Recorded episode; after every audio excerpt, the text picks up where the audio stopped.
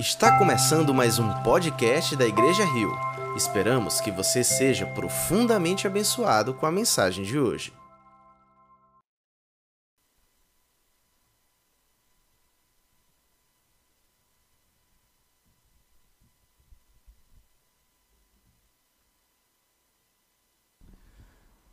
Paz do nosso Senhor Jesus Cristo seja com vocês que nos acompanham pela internet aí na sua casa. Que alegria poder mais uma vez partilhar a palavra do Senhor e eu espero que ela encontre endereço no seu coração. Eu quero convidar você e a sua família para termos um tempo de oração onde nós pedimos direcionamento do Espírito Santo, onde nós pedimos para que ele possa de fato plantar uma semente de esperança, de paz, mas também de conversão, de transformação no nosso coração. Então, juntos em oração. Pai, obrigado. Obrigado, Senhor, porque eu sei que tu separou esse dia para estarmos juntos. Eu sei, Senhor, que há um propósito para tudo isso que nós estamos enfrentando. E eu creio, Senhor, que a tua igreja será desafiada a ir a um outro nível eu creio, Pai, que grandes coisas estão por vir. Por isso, fala conosco e ministra ao nosso coração, Senhor, de maneira especial. Eu sei, Senhor, que algumas pessoas desesperadas me ouvem. Então, que essa mensagem seja para elas esperança. Eu sei que algumas pessoas deprimidas me ouvem nesse momento. Portanto, eu oro, Pai, para que essa palavra lhe chegue como alegria. Alguns, Senhor, que estão desviados também me ouvem. E que essa palavra corrija as rotas do seu coração. Tem misericórdia de mim, apesar de tão limitado, que hoje eu seja apenas um instrumento usado para a tua glória. Em nome de Jesus. Amém. Amém. Queria convidar você a ler comigo uma passagem das Escrituras nós vamos ler em Atos dos Apóstolos, que bem que poderia se chamar Atos do Espírito Santo, e leremos no verso 1 do capítulo 8. Esse é o texto de nossa reflexão, Atos, capítulo de número 8, verso 1 em diante. Enquanto você encontra aí, abre ou liga sua Bíblia nesse texto, eu queria dizer para você que esse foi um texto escrito por Lucas. O evangelista continua descrevendo tudo aquilo que Jesus estava fazendo, e Jesus continua operando também em Atos dos Apóstolos. Os atos não são exatamente dos apóstolos, mas de Cristo Jesus através dos apóstolos. Por isso, nós estamos em Cristo. Quando Deus olha para nós, ele olha através de Cristo Jesus. Quando nós vamos até Deus, nós vamos em nome de Cristo Jesus. Não tente ir em seu nome. Nós temos acesso a Ele em nome de Cristo Jesus. Por isso, o verso primeiro nos diz assim, capítulo 8 do livro de Atos. E Saulo estava ali, consentindo na morte de Estevão. Naquela ocasião, desencadeou-se grande perseguição contra a igreja em Jerusalém. Eu quero que você perceba que nesse texto nós temos três vezes a expressão grande. Grande perseguição contra a igreja em Jerusalém. Todos, exceto os apóstolos, foram dispersos pelas regiões da Judéia e da Samaria. Alguns homens piedosos sepultavam Estevão e fizeram por ele grande lamentação. Grande perseguição, grande lamentação. O texto continua dizendo assim: Saulo, por sua vez, devastava a igreja, indo de casa em casa, arrastava homens e mulheres e os lançava na prisão. Os que haviam sido dispersos pregavam a palavra por onde quer que fossem. Indo Filipe para uma cidade de Samaria, ali lhes anunciava o Cristo. Quando a multidão ouviu Filipe e viu os sinais miraculosos que ele realizava, deu unânime atenção aos que ele dizia, ao que ele dizia. Os espíritos imundos saíam de muitos, dando gritos, e muitos paralíticos e mancos foram curados. Assim houve grande alegria naquela cidade. Assim houve grande alegria naquela cidade. Eu quero confessar para vocês que essa semana nós, pastores dessa comunidade, estávamos um tanto preocupados sobre como que nós pastorearíamos em períodos tão delicados como o nosso. Nós estamos vivendo uma crise econômica, uma crise política sem precedentes, nós estamos vivendo uma crise também na área da saúde, os hospitais já estão lotados, não há mais leitos, as UTIs ah, têm fila de espera, e nós agora precisamos pastorear essa igreja. Essa igreja que não está mais junta, essa igreja que não tem mais reuniões aos domingos, os templos estão fechados, e de fato, para nós, como pastores, tem sido um grande desafio nesse momento pastorear a igreja. E eu tenho pensado como nós podemos avançar. Até que o Espírito Santo me conduziu a esse texto. E eu percebo que existe nesse texto algumas semelhanças com a nossa realidade. Porque o texto nos mostra que a igreja em Jerusalém que tinha recebido o Espírito Santo, que tinha visto milagres, que tinha partilhado generosamente, que tinha perseverança na doutrina dos apóstolos, aqueles que oravam e partiam pão, agora estavam permanecendo em Jerusalém até que uma perseguição aparece. E eu sei que você sabe que nesse período nós não estamos passando por uma perseguição, mas a perseguição é um tipo de problema e nós estamos passando por um grande problema. Por isso, eu quero que vocês percebam que essa igreja também estava enfrentando um grande problema. E esse era um problema, problema desafiador, porque agora eles foram dispersos. E todos, exceto os apóstolos, foram dispersos.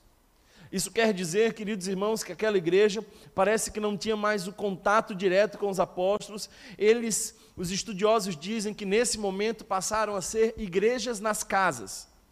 Alguns dizem que pequenos ajuntamentos aconteciam de forma oculta, subterrânea, discreta. Não havia ali mais nenhuma manifestação pública, porque a perseguição tinha matado, inclusive, um homem piedoso chamado Estevão. E essa morte foi talvez uma das propulsoras de uma grande perseguição. A igreja estava passando por um grande problema. E se você observar, eles começaram a sair da sua zona de conforto, porque Jerusalém, queridos irmãos, era muito confortável. Os apóstolos estavam todos reunidos, Jerusalém era o centro das coisas. Eles receberam poder em Jerusalém, eles receberam orientação para ficar em Jerusalém até que recebessem esse poder, mas eles continuavam em Jerusalém porque eles estavam confortáveis em Jerusalém. Sempre que nós buscamos demasiadamente a segurança, Deus envia alguma situação para nos mover. E é assim em todas as Escrituras, porque nós somos convidados ao movimento. Abraão é esse que anda constantemente. O povo de Israel é esse que está em trajeto contínuo. Os discípulos foram chamados como os do caminho. Parece que Deus tem todo o interesse em mover o povo para que nós saiamos da nossa zona de conforto e avancemos. E talvez uma das coisas mais lindas nesse texto é perceber que esse problema não fez a igreja morrer, mas fez a igreja crescer. Esse problema não sufocou a igreja, mas expandiu a igreja. Porque Deus tem formas diferentes de nos tirar do comodismo. Nós não fomos chamados para ser um monumento, nós fomos chamados para ser um movimento. Infelizmente, o medo é que nos faz paralisar, o medo é que nos transforma em monumento. Há algo poderoso de Deus acontecendo na sua igreja espalhada pela face da terra. Eu acredito que todo esse cenário que nós estamos enfrentando, especialmente no Brasil, tem nos levado como igreja a um novo nível. Nós agora precisamos ser a igreja que se move. Nós precisamos ser a igreja que está representada em cada casa. Mais do que nunca, você precisa entender que você foi chamado para ser um ministro e que a sua família é uma congregação local. Nós precisamos despertar. E o momento de tensão é também um momento de crescimento. Algumas pessoas que gostam de fazer exercício o fazem provocando tensão. E os seus músculos tensionados por um certo tempo passam a crescer. Eu acredito, irmão, que esse não é um momento onde a igreja morre. Esse é um momento onde a igreja cresce. E nós vamos avançar agora de maneira diferente. Por isso eu quero dizer para você que me ouve: abra espaço para o novo de Deus.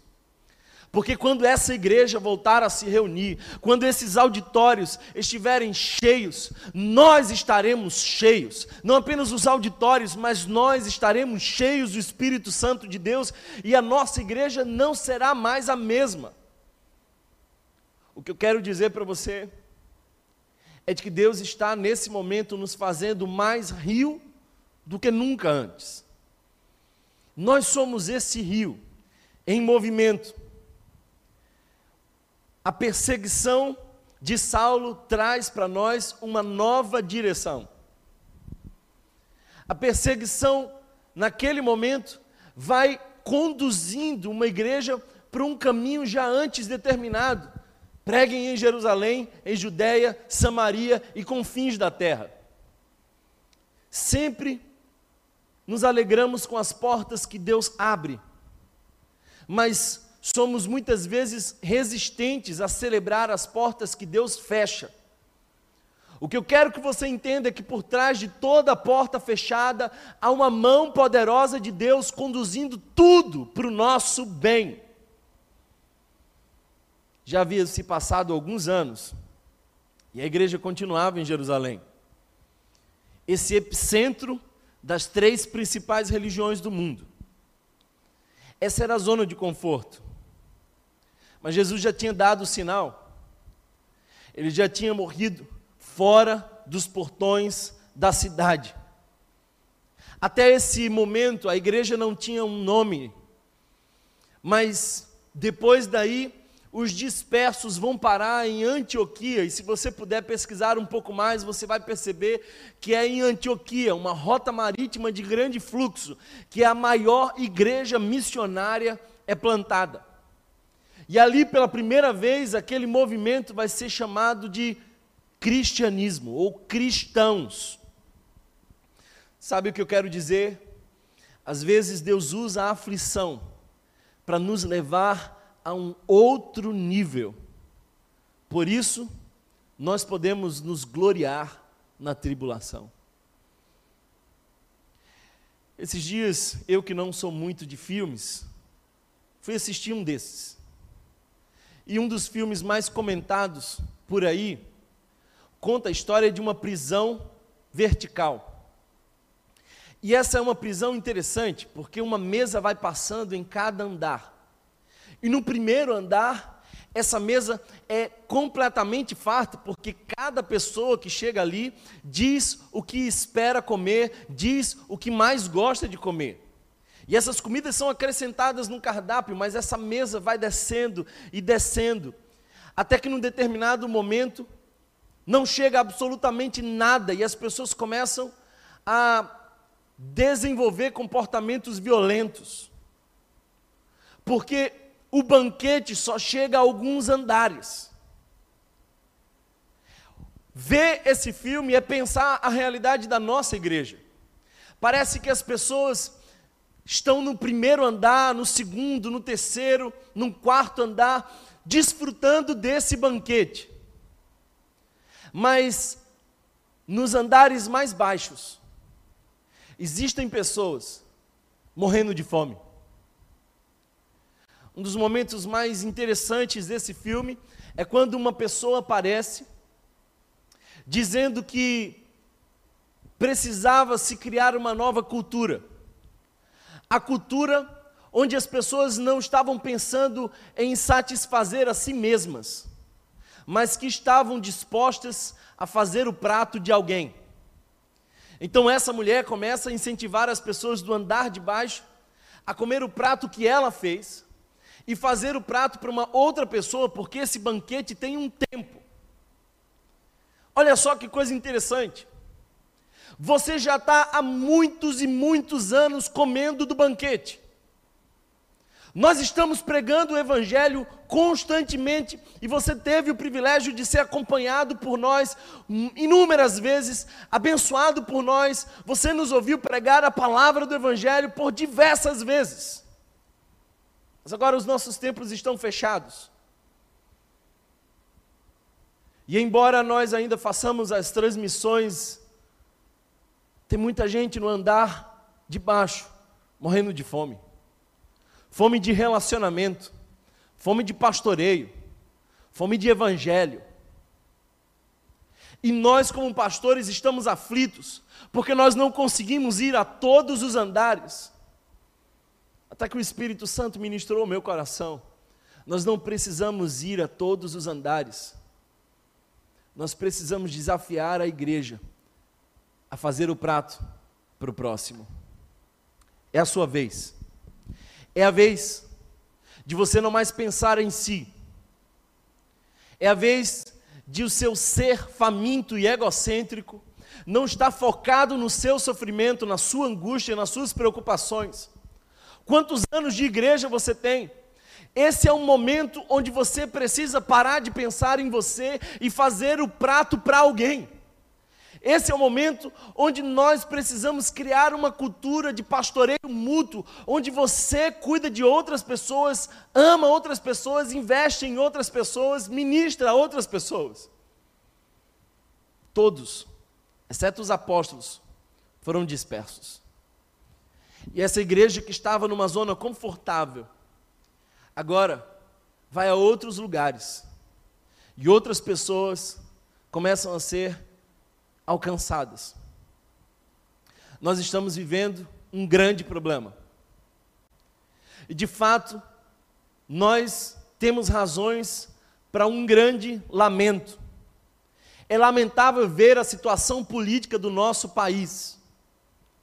Eu sei que essa semana foi uma semana onde muitas pessoas viveram grandes decepções. Porque projetaram no homem a expectativa daquele que só pode cumprir em Cristo Jesus. Quero te dizer que é necessário que o banquete chegue a todos. E não chegará se você não parar de pensar em você e devorar de maneira egoísta o que pode ser compartilhado. Todos, exceto os apóstolos, foram dispersos. E se você observar o texto, você vai ver que Felipe é um desses, que entende que é a sua vez de fazer o prato para alguém, que entende que ele não é o centro de si mesmo. Por isso, ele não vai a Samaria para se esconder, ele não vai a Samaria para tomar um chá, ele não vai a Samaria para ver o Big Brother Brasil. Ele não vai a Samaria para colocar a sua série em dia. Ele vai em Samaria para pregar Cristo Jesus.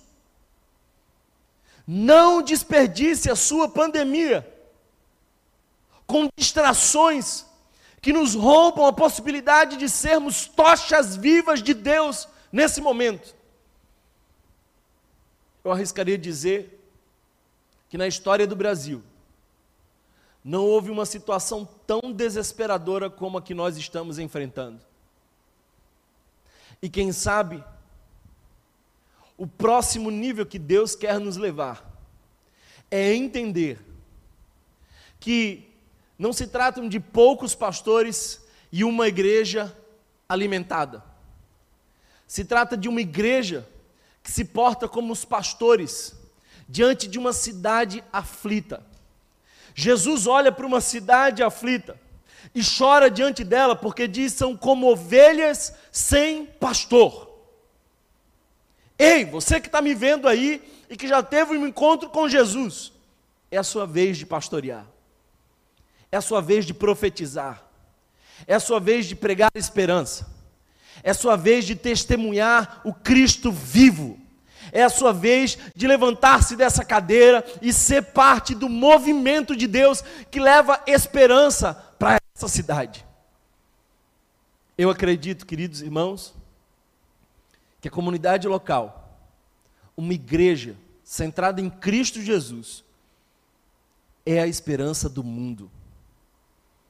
Mas, Thomas, as igrejas estão fechadas? Não. Templos, esses espaços estão fechados. Mas nós somos templo vivo. E a igreja está espalhada e dispersa. E chegou a sua vez. É a sua vez de fazer o banquete chegar a alguém. É a sua vez de levar esperança para alguém. É a sua vez de se esforçar para não apenas fazer o seu prato, mas fazer o do próximo. De quem é que você vai cuidar enquanto essa crise está instalada? Nós somos aqueles que terceirizaram a fé, que projetaram no clero o que se achava que não podia ser vivido entre os leigos. Deus quer usar você. É você que Deus quer usar para alimentar alguém. Porque quem sabe para você está confortável. Você senta aí no seu sofá e nos ouve pregar. E constantemente você ouve as nossas falas de esperança. Então você se sente um pouco mais aliviado e volta a se distrair até que se sente um pouco mais angustiado e volta a nos assistir. E esse ciclo vicioso só mostra que uma igreja não pode estar centrada na figura dos seus líderes, tem que estar centrada em Cristo Jesus. O sofrimento nunca foi o problema para a igreja. Eu arriscaria dizer que essa tensão há de fazer a igreja de Cristo crescer de maneira pujante, viva e avivada. Sabe, queridos irmãos, o texto de Filipe, o texto que Filipe vai a Samaria, nos mostra que havia ali uma obra incompleta. Jesus, certa vez, num poço, conversa com uma mulher samaritana que tinha sede. O texto é interessante porque, se você observar o evangelho que escreveu João, vai relatar que aquela mulher tinha sede, mas depois que ela se encontra com Jesus, ela deixa o seu cântaro. E ela deixa o seu cântaro para ir buscar outras pessoas, para que essas outras pessoas também conheçam a Jesus. A procedência daquela mulher era duvidosa. Ela já tinha tido cinco maridos.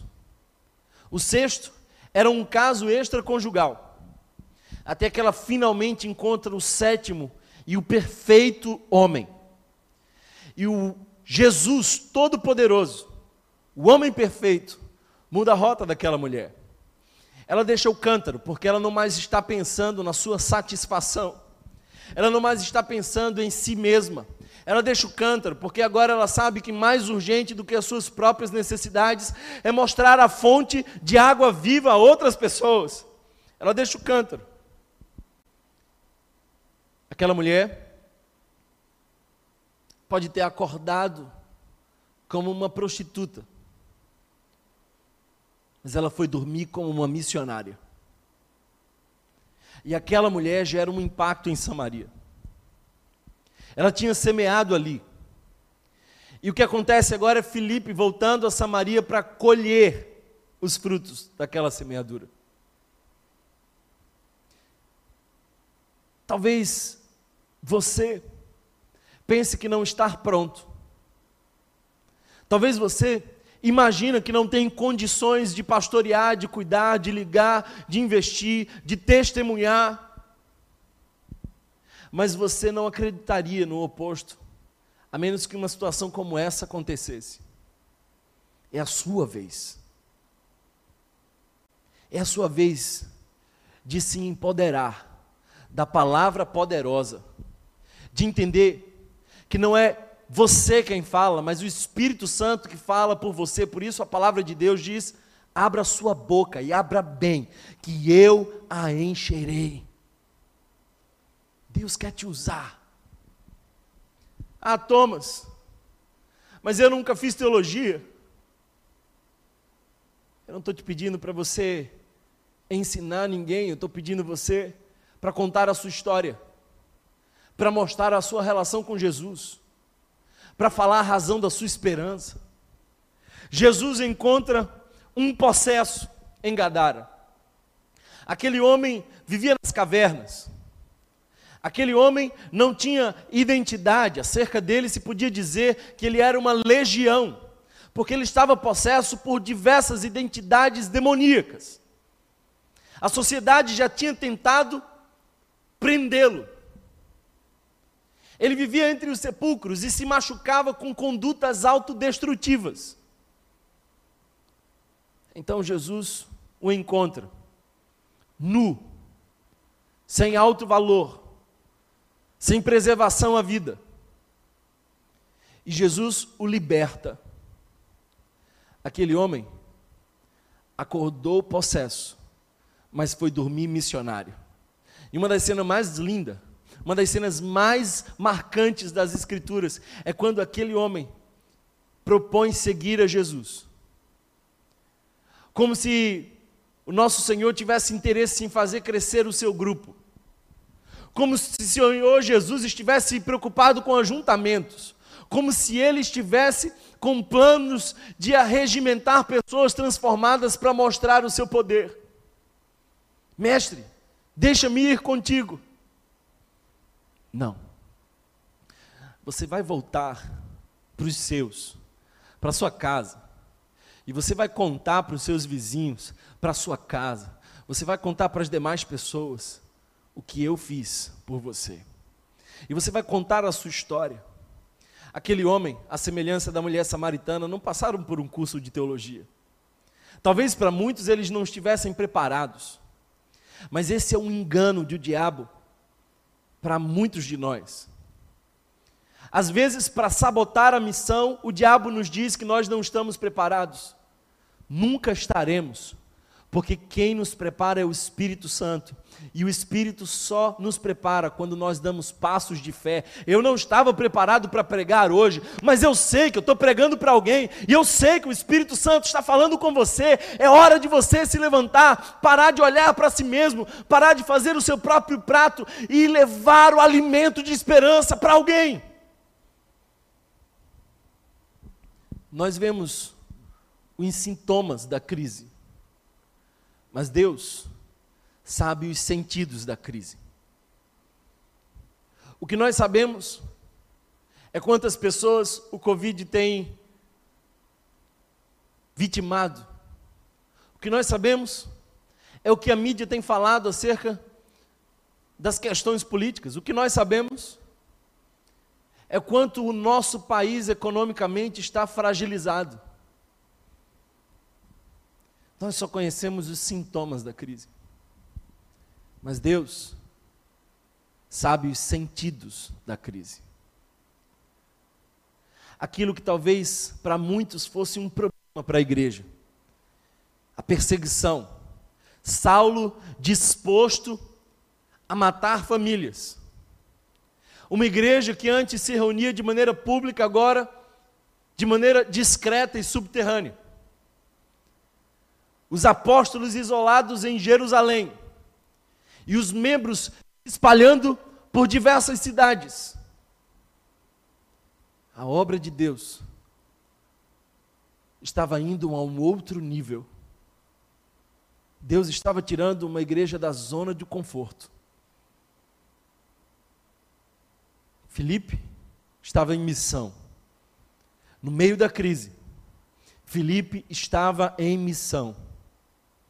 E eu espero que você não desperdice a sua pandemia, porque Deus espera de você que você também esteja em missão. Uma das coisas mais lindas que esse texto me mostra é de que o plano de Deus não é uma igreja, é uma cidade. Se o nosso Senhor pensasse como igreja, aquela era uma ótima igreja eles tinham perseverança doutrinária, eles, eles tinham piedade, eles tinham generosidade. Era uma ótima igreja. Mas Deus não está preocupado em fazer ótimas igrejas, Deus está preocupado em alcançar grandes cidades. nós estamos enfrentando um grande problema. Nós estamos em grande lamento. Mas eu queria chamar você a ser parte daqueles que vão levar a grande alegria às pessoas. Deus quer nos despertar, porque não é sobre uma igreja, é sobre uma cidade. Deus está levando a sua igreja a um próximo nível. E é a sua vez. É a sua vez. Nós estamos nos esforçando para ensinar, para ministrar, para apoiar. Como pastores, nós estamos empenhados em cuidar do máximo possível de pessoas que chegamos a alcançar. Mas é certo que nós não alcançaremos em todos os níveis. O banquete precisa chegar a todos os níveis. Nós não vamos chegar a todos os lugares, mas o Evangelho precisa chegar a todos os lugares. Quem sabe nesse momento nós estejamos como os apóstolos, restritos a Jerusalém. Mas o Evangelho jamais estará em isolamento. O Evangelho continua se espalhando. E eu queria fazer dessa mensagem uma convocação prática. É a sua vez é a sua vez de abrir a sua boca e pregar o Evangelho. É a sua vez de testemunhar Cristo Jesus e o que ele fez com você. É a sua vez de se juntar àquela mulher samaritana, é a sua vez de se juntar àquele possesso de Gadara que agora tenha virado missionário, é a sua vez de ser como Filipe, que não era apóstolo, mas não se calou. É a sua vez é a sua vez de não se esconder, tentando proteger-se, mas de anunciar o Evangelho para que a grande alegria possa chegar a lugares onde há grande lamento e grande problema. É a sua vez. Não é sobre uma igreja, é sobre uma igreja que alcança a cidade nós fomos enviados a regiões. A gente precisa entender que as denominações são por vezes prisões que nos enganam. Nós somos um só corpo em Cristo Jesus, uma só igreja. Jesus não tem muitas igrejas, ele tem a sua igreja. Eu edificarei a minha igreja e a porta do inferno não prevalecerá contra ela. Nós continuamos avançando, por isso essas portas não nos conterão. Deus está levando sua igreja a um próximo nível, onde você, homem, pai, marido, exerce o seu sacerdócio onde você, cristão, cristã, entende que você é um ministro comissionado. Thomas, mas eu não sei se eu tenho o que, você, o que eu preciso. Você tem o Espírito Santo, e Ele é tudo que você precisa. Olha para Felipe, ele é uma referência maravilhosa no meio da crise, porque Felipe não para eu tenho visto muita gente usar as suas redes sociais de maneira distorcida, equivocada. Eu tenho visto muita gente ficar hipnotizada diante de, de músicos fazendo as suas lives com canções que não cabe a um cristão ouvir. A crise há de revelar quem de fato crê no Evangelho. A crise há de mostrar os santos que fazem parte da igreja de Cristo. E é a esses que eu hoje falo. Chegou a sua vez. Sua vez de garantir o prato para quem está no nível mais baixo. Chegou a sua vez de aproximar o banquete da graça àqueles que ainda não conhecem a Jesus tão intimamente. Chegou a sua vez de ministrar a outras pessoas. Chegou a sua vez de educar os seus filhos o caminho que se deve andar. Chegou a sua vez de inspirar e restaurar a sua família. Chegou a sua vez de ligar para alguém e via ligação orar pedindo ao Senhor cura. Porque esses fenômenos não estão ligados aos pastores, aos apóstolos. Se você observar o texto, vai nos dizer isso. Filipe entra em Samaria e milagres acontecem. Os espíritos imundos saem, paralíticos e mancos são curados. Estranhamente, queridos irmãos, no ápice de nossa pandemia, pode ser a cura de muitos cura espiritual, cura emocional, cura física. Creia, é a sua vez de profetizar esperança, é a sua vez de pregar o Evangelho nas suas redes sociais, é a sua vez de não mais ser tímido na relação com aquelas pessoas com quem você trabalha, mas de dar a razão da vossa esperança. É a sua vez de buscar por si mesmo, ouvir a voz de Deus nas Escrituras, é a sua vez de jejuar e clamar, é a sua vez de olhar os necessitados à sua volta, é a sua vez, de pastorear a sua família, é a sua vez. Eu quero que você olhe bem para mim, porque hoje é o dia que eu estou enviando você a uma cidade como ovelhas sem pastor. E você será o pastor de algumas dessas ovelhas. Você será a pastora que há de cuidar de ovelhas que estão desgarradas. Porque a igreja está indo para um outro nível. Essa não é uma igreja de poucos pastores e muitas ovelhas. Essa é uma igreja de muitos pastores em missão pela cidade. Você tem o Espírito Santo. E se você se, se encontrou com Jesus, como o Gadareno se encontrou com Jesus, se você se encontrou com Jesus como aquela mulher samaritana se encontrou com Jesus, você já está pronto para testemunhar, para viver para dizer aquilo que o Espírito Santo de Deus tem conduzido você a crer. É a sua vez. Eu quero profetizar que no meio dessa pandemia, a igreja do Senhor Jesus, como um grande movimento de esperança, há de promover, no meio do caos, da perseguição, uma grande alegria. E essa alegria é supra-circunstancial. Essa alegria não é porque tudo nos vai bem, essa alegria agora é porque nós conhecemos o poder de Deus. Há poder de Deus na sua vida. Creia, creia.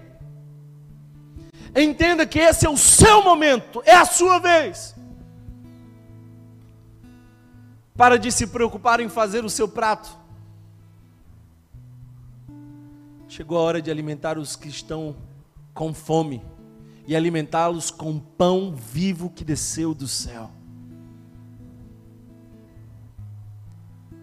O mundo precisa ver que no meio de um caos como esse, a igreja de Cristo está empenhada em levar esperança não terceirize aos pastores.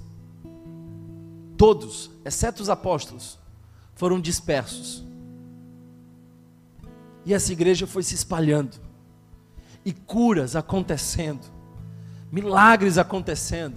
Eu peço que o Espírito Santo possa visitar o seu coração, animando você, aquecendo você na fé. Chegou a hora de você se levantar ser útil e dizer: Deus, usa-me para a tua glória. Não faça parte dessa geração que se perdeu distraída na frente da televisão, mas daqueles que decidem cuidar uns dos outros. Quem quer que seja que Deus ponha no seu caminho, essa pessoa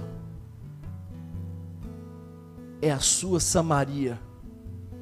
E você é o Filipe para ela. Eu oro para que hoje você seja enviado. Porque a grande comissão não, não está restrita aos discípulos. Não, não são os apóstolos apenas que, que tinham que ir pregar a todo mundo, ensinando a guardar, batizando em nome do Pai, do Filho e do Espírito. Não. A grande, a grande comissão não são apenas para os apóstolos, mas foi por mim e por você que ele morreu, e é a mim e a você que ele enviou. É a sua vez.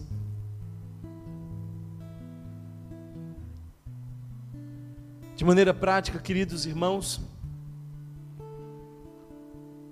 estabeleça pequenos ajuntamentos familiares onde vocês buscam a Deus. Ligue para alguém e pergunte como essa pessoa está. Ore por alguém e clame a Deus. Eu peço nesse momento que você entenda que nós estamos no momento de tensão onde a igreja cresce. E que essa é a estratégia de Deus para que a nossa igreja possa alcançar a cidade. Em nome de Jesus. Em nome de Jesus. Eu quero orar com você, se você puder, aí onde você está. Feche os teus olhos. Se você se sentir à vontade para isso, e se você está dizendo: Eis-me aqui, Senhor, envia-me a mim. Se você entende que chegou a sua vez de cuidar de pessoas, de pastorear vidas, eu quero convidar você a se ajoelhar, eu também vou me ajoelhar.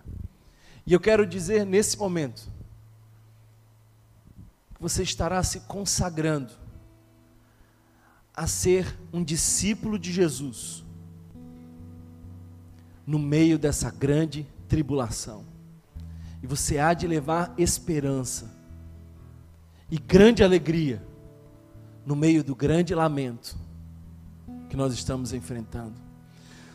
Senhor Jesus, nós nos consagramos mais uma vez a Ti, Senhor.